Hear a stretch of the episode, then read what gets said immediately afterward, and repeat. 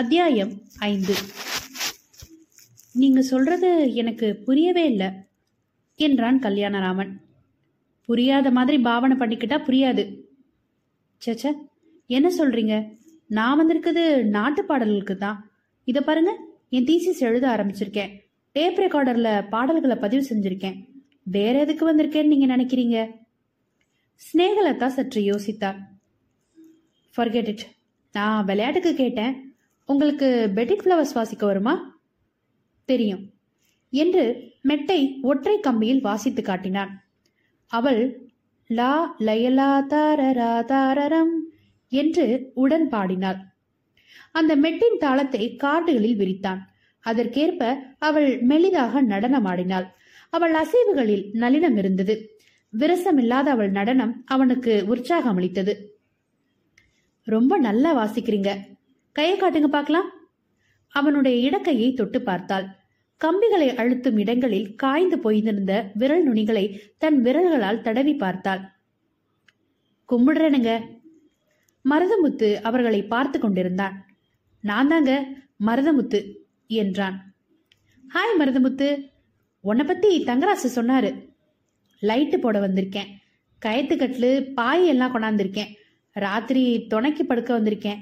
நீங்க வந்திருக்கதா சொன்னாங்க. ரொம்ப சந்தோஷம். ஊர்ல அப்பாரு அம்மா அவங்க எல்லாம் சுகங்களா? ஓஎஸ் நீங்க ரேக பாப்பீங்களா? இல்லையே ஏன்? ஐயா கைய பார்த்துக்கிட்டு இருந்தீங்களே? அவர் எப்படி இவ்வளவு அழகா வாதியம் வாசிக்கிறார்னு பார்த்துக்கிட்டு இருந்தேன். அவர் கையே மெத்துன்னு இருக்கும். என் கையை களை புடுங்கி செடி புடுங்கி காய்ச்ச கையி மருதமுத்து அவளை இமைக்காமல் பார்த்து கொண்டிருந்தான். சமைந்தாரு பேத்தீங்களா நீங்க? ஆமா.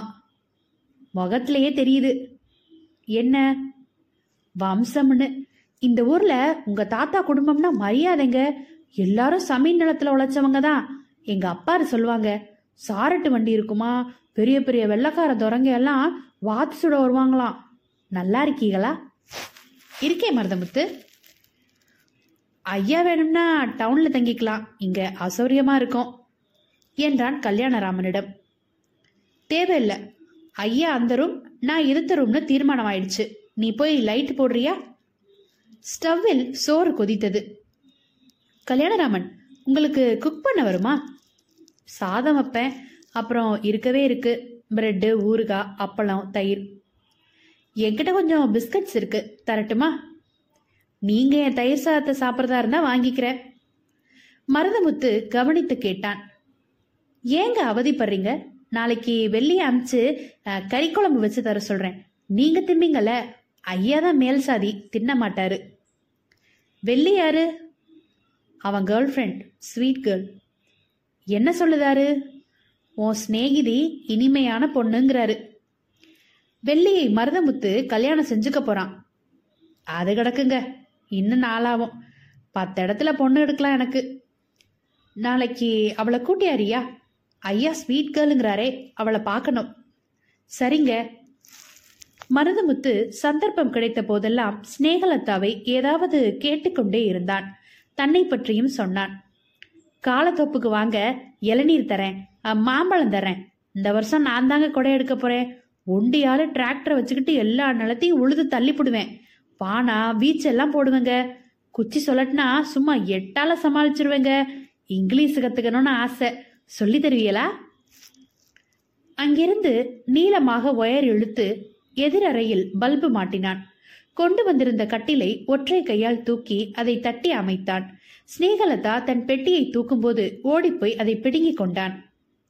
பரம்பரை பரம்பையா உங்க குடும்பத்துக்கு உழைச்ச குடும்பங்க எங்க குடும்பம். பொட்டு தூக்கி ஏறமாட்டனா என்று அதை எடுத்து சென்றான். உழைக்கும் ஆர்வத்துக்கு மேலும் ஏதாவது இருக்கிறதோ என்று சந்தேகம் ஏற்பட்டது கல்யாணராமனுக்கு. மருதமுத்து சற்று மாறிவிட்டான். நான் மாறினது போல். இன்ட்ரெஸ்டிங் மேன் என்றாள். Oh, ஓ எஸ் உடம்பு பாத்தீங்களா என்ன வலுவா இருக்குது? சார்லஸ் பிரான்சன் மாதிரி. வெளியில் இருந்து மருதமுத்துவன் குரல் கேட்டது. வாங்கம்மா பேசிக்கிட்டே இருந்தீங்கன்னா பொழுது விழிஞ்சிடும் குட் நைட் என்றாள். குட் நைட் நான் கேட்டதை மறந்துடுங்க. விளையாட்டுக்கு கேட்டேன். என்ன கேட்டீங்க? அப்ப மறந்துட்டீங்கன்னு அர்த்தம். என்று சென்றார். வெளியே மருதமுத்து நாளைக்கு மாடி ரூம் எல்லாம் கொஞ்சம் ஒழிக்கணும். ஹெல்ப்புக்கு உதவிக்கு வரியா? என்று சிநேகலதா கேட்க நிச்சயம் வரேனுங்க. என்று பதிலளித்த மருதமுத்துவின் குரலில் இளையோடைய சந்தோஷத்தை கல்யாணராமன் கவனித்தான். ஐயா நான் வராந்தாவில் படுத்திருக்கேன். பயப்படாத தூங்கி போடுங்க. கல்யாணராமன் இரவில் மெலிதாகத்தான் தூங்குவான். ஒரு சின்ன சப்தம் கூட அவனை எழுப்பிவிடும். எழுப்பிவிட்டது. உற்று கவனித்தான். மிக மெதுவாக ஜாக்கிரதையாக நகர்த்தும் சப்தம். சத்தமின்றி எழுந்தான். விளக்கை போடாமல் அறைக்கு வெளியே வந்தான். மருதமுத்து போர்த்தி கொண்டு படுத்திருக்க அந்த போர்வையை மீறி அவன் குரட்டை கேட்டது. அங்கே ஒரு பெரிய கழி வைத்திருந்தான். மெல்ல அவன் அருகில் குனிந்து அவன் தோளில் தட்டி மருதமுத்து என்றான். திடுக்கிட்டு விருட்டென்று எழுந்தான். யாரு? "ஷ்ஷ்" என்று பாவனை காட்டினான் கல்யாணராமன். ரகசியமாக மேல மேல என்றான். மருதமுத்து தலையணைக்கு அடியில் இருந்த டார்ச்சை எடுத்துக்கொண்டு கழியையும் எடுத்துக்கொண்டான். சத்தம் கேக்குதா இல்லையா? மருதமுத்து கவனித்தான். ஆமாங்க என்றான். வாங்க பார்க்கலாம். இருவரும் மெதுவாக பைய பைய பூனை பாதம் வைத்து மாடி ஏறினார்கள். இருட்டாகத்தான் இருந்தது. மருதமுத்துவின் கழி ஓரிடத்தில் இடித்து சப்தம் செய்துவிட அதற்கப்புறம் சில சம்பவங்கள் மின்னல் வேகத்தில் நிகழ்ந்தன. திறந்திருந்த ஹால் கதவிலிருந்து விருட்டென்று ஒரு கரிய நிழல் உருவம் வெளிப்பட்டு பாய்ந்தது. கைப்பிடி சுவர் ஏறி தபால் என்று போர்டிகோவின் நீட்டலில் குதித்து அங்கிருந்து சரசரவென்று இறங்கி மறுபடி குதித்து அரை நிமிஷத்தில் தோட்டத்தில் ஓடிப்போய் இருட்டு பொந்துக்குள் மறைந்ததை கவனித்தான். மருதமுத்து சற்று தாமதித்த வீரத்துடன் அவன் போன பாதையில் பாய்ந்து புறப்பட்டு தேடினான். புடிடா புடிடா! என்று அவன் குரல் எதிரொலித்தது. என்னாச்சு? என்னாச்சு? என்று குரல் கேட்டு திடுக்கிட்டான். சிநேகலதா நின்றாள். யாரோ ஒரு ஆளு மாடியில் நடமாடுற மாதிரி சத்தம் கேட்டுது. ரெண்டு பேரும் வந்து பார்க்கறதுக்குள்ளே ஓடி போயிட்டான். சிநேகலதா தைரியமாக ஹாலுக்குள் நுழைய கல்யாணராமன் அவள் பின் சென்றான். ஹால் பூராவும் டார்ச் அடித்து பார்த்தார்கள். அலமாரிகள் இரண்டு திறந்திருந்தன. சுவரில் இருந்த மனைவியின் படம் சற்று நிலை குலைந்து சாய்ந்திருந்தது. நேத்திக்கு கூட சத்தம் கேட்டது எனக்கு. சிநேகலதா பேசவில்லை. மருதமுத்து திரும்பி வந்தான். மாயமா ஓடி போயிட்டேன் திருட வந்திருக்காப்ல. அம்மா நீங்களும் எழுந்துட்டீங்களா?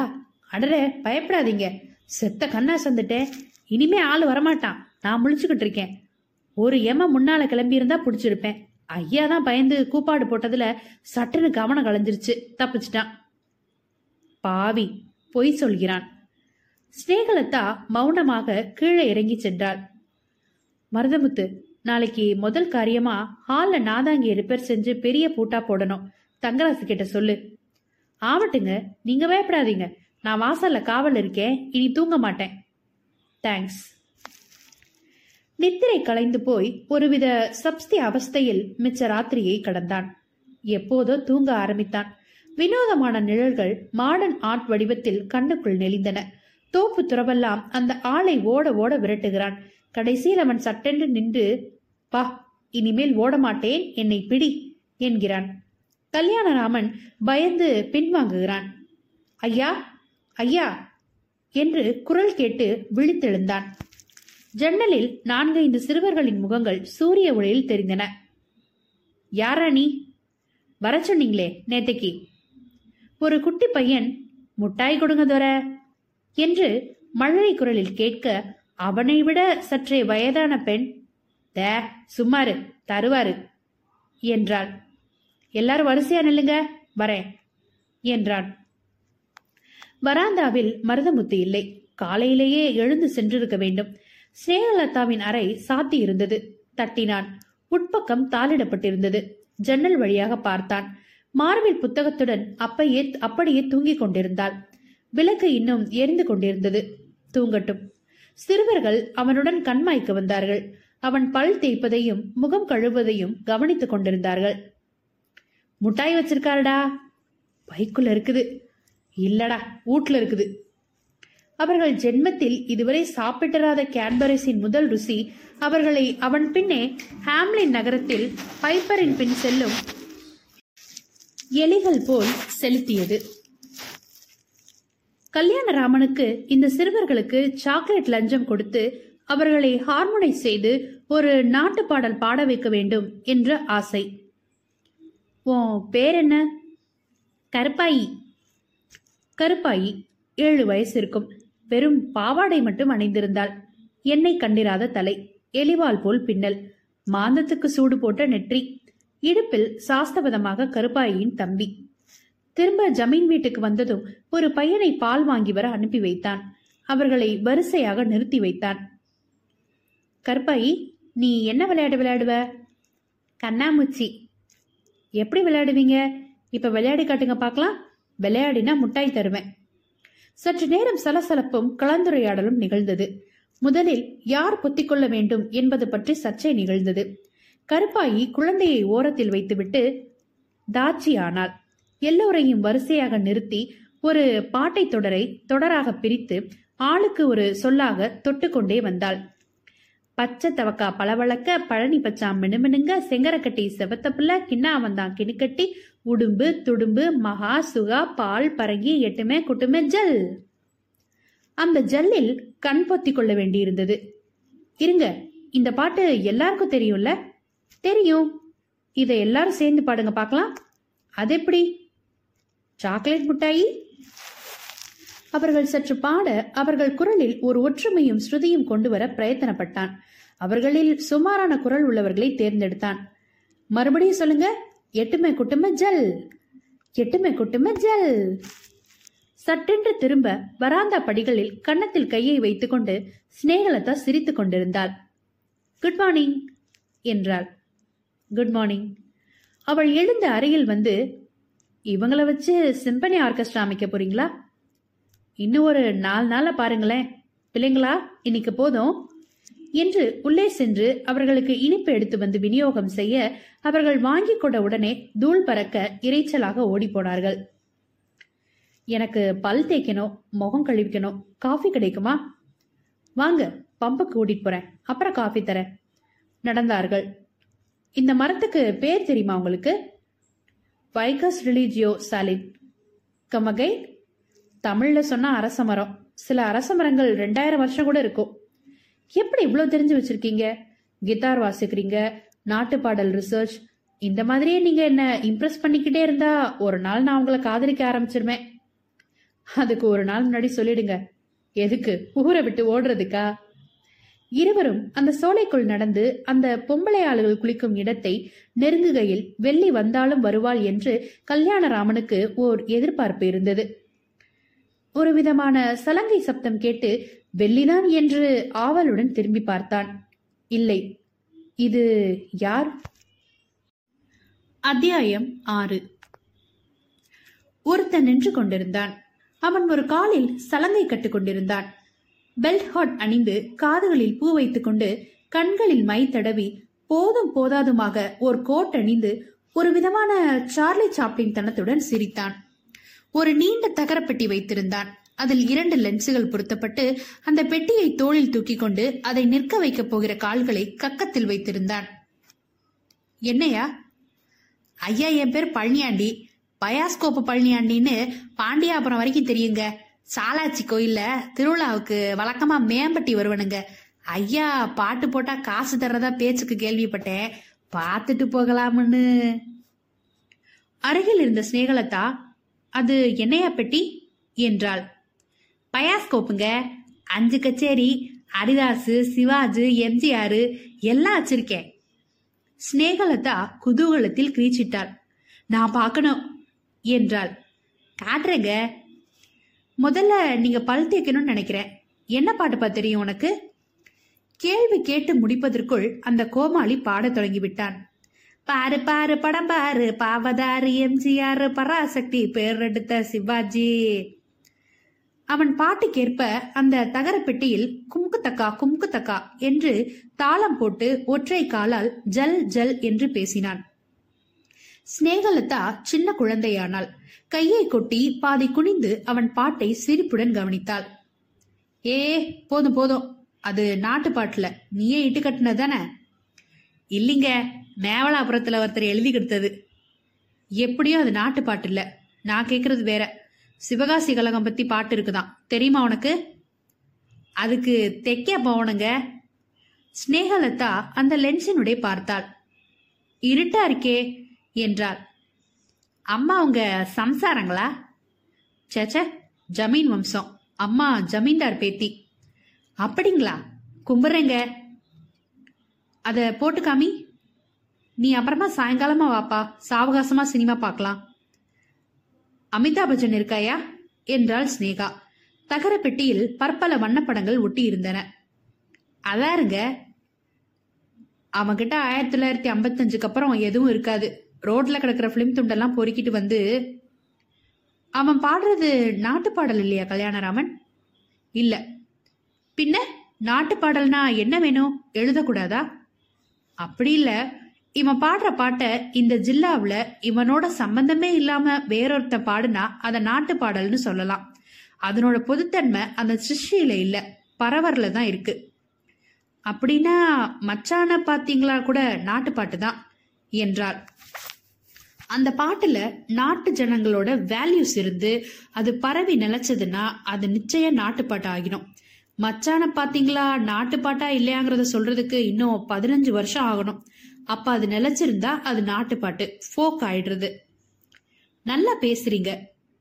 படிச்சத சொல்றேன். ஸ்ரீகலதாவின் நேர்பார்வையை தவிர்த்தான். மருதமுத்துவும் வெள்ளியும் இன்னொரு பெண்ணும் வந்தார்கள்.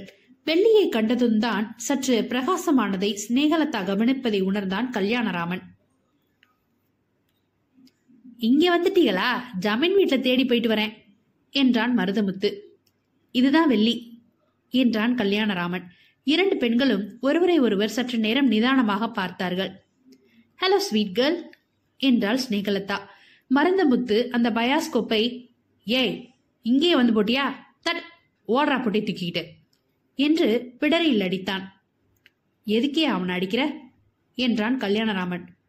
இந்த பயலுடெல்லாம் கிட்டத்துல சேர்க்க கூடாதுங்க தூக்குறானா அவன் பயந்து பெட்டியை சேகரித்துக் கொண்டு சலங்கை குலுங்க குலுங்க ஓடினான்.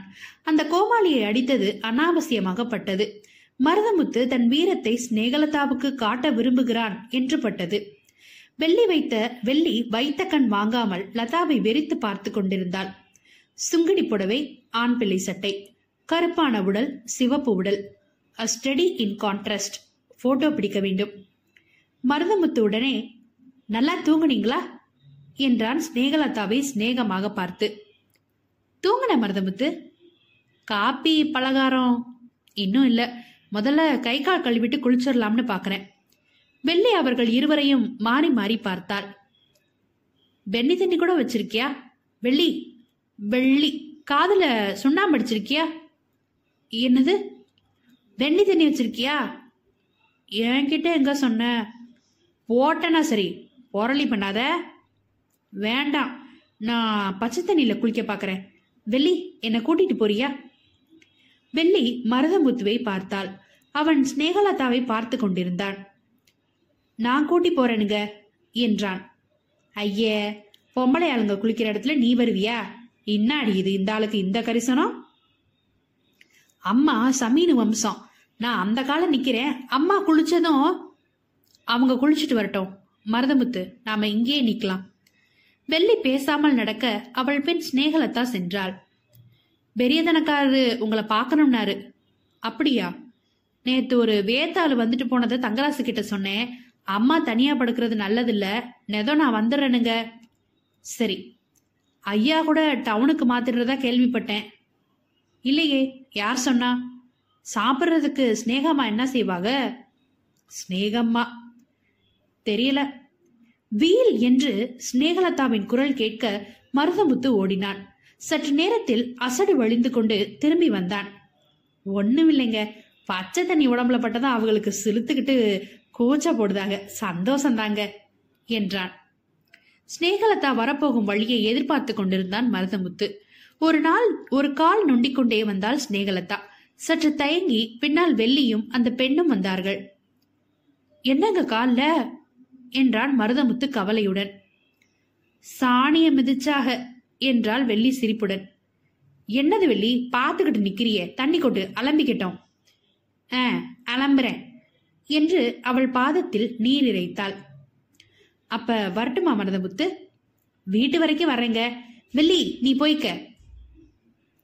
மருதமுத்து ஸ்நேகலதாவுடன் பேசிக்கொண்டே நடந்து வர கல்யாணராமன் சற்று முன் நடந்தான்.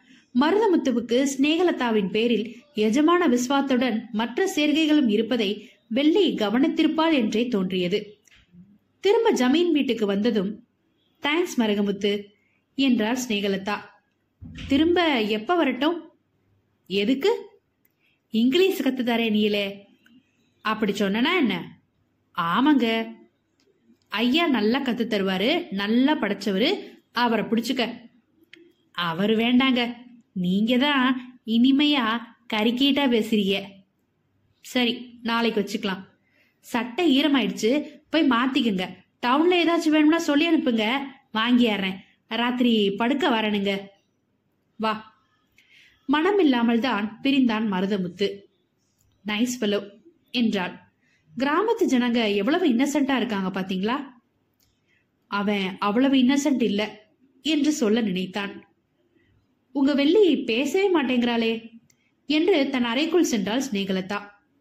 கல்யாணராமன் பாலை காய்ச்சினான். இன்ஸ்டன்ட் காபி தூள் கலந்து சர்க்கரை கலந்து இரண்டு கப் காபி தயாரித்து அவள் அறைக்குள் எடுத்து சென்று மேடம் காஃபி ரெடி என்றான். ஸ்நேகலதா வெளியே வந்தாள். இன்ஸ்டன்ட் காஃபி தான் சுமாரா நிமிர்ந்தவன் பேச்சை நிறுத்திவிட்டான். வெள்ளை ஜிப்பா அணிந்திருந்தாள். உள்ளே ஒன்றும் அணியாததால் அவள் மார்பின் வட்டங்கள் மெலிதாக துணியினுடைய ஊதாவாக தெரிந்தன. என்ன பாக்குறீங்க கல்யாணராமன் சுதாரித்துக் கொண்டு எச்சில் விழுங்கினான். கிராமத்துல இந்த மாதிரி ட்ரெஸ் போட்டுக்கிறது நல்லதில்ல. பெட்டர் வேர் சம்திங் இன்சைட் என்றான். இங்க யார் வரப்போறாங்க வி ஆர் ஃப்ரீ உங்க இஷ்டம். காஃபி நல்லா இருக்கு. நீங்க செய்யறது எல்லாமே நல்லா இருக்கு. இன்னும் உங்களுக்கு என்னென்ன தெரியும்? உள்ள போங்க உள்ள போங்க. ஏன்? யாரோ பெரியவர் வராரு நல்லா இருக்காது. மேலே ஏதாவது ஓகே ஓகே. என்று உள்ளே சென்றாள். தங்கராசவும் அந்த பெரியவரும் வந்தனர். வாங்க தங்கராசு. இவர்தாங்க. ஐயா துறை மணியாருங்க. அப்படியா? நமஸ்காரம். ஐயாத்துறையின் முகத்தில் விஸ்தீரமாக மச்சம் இருந்தது.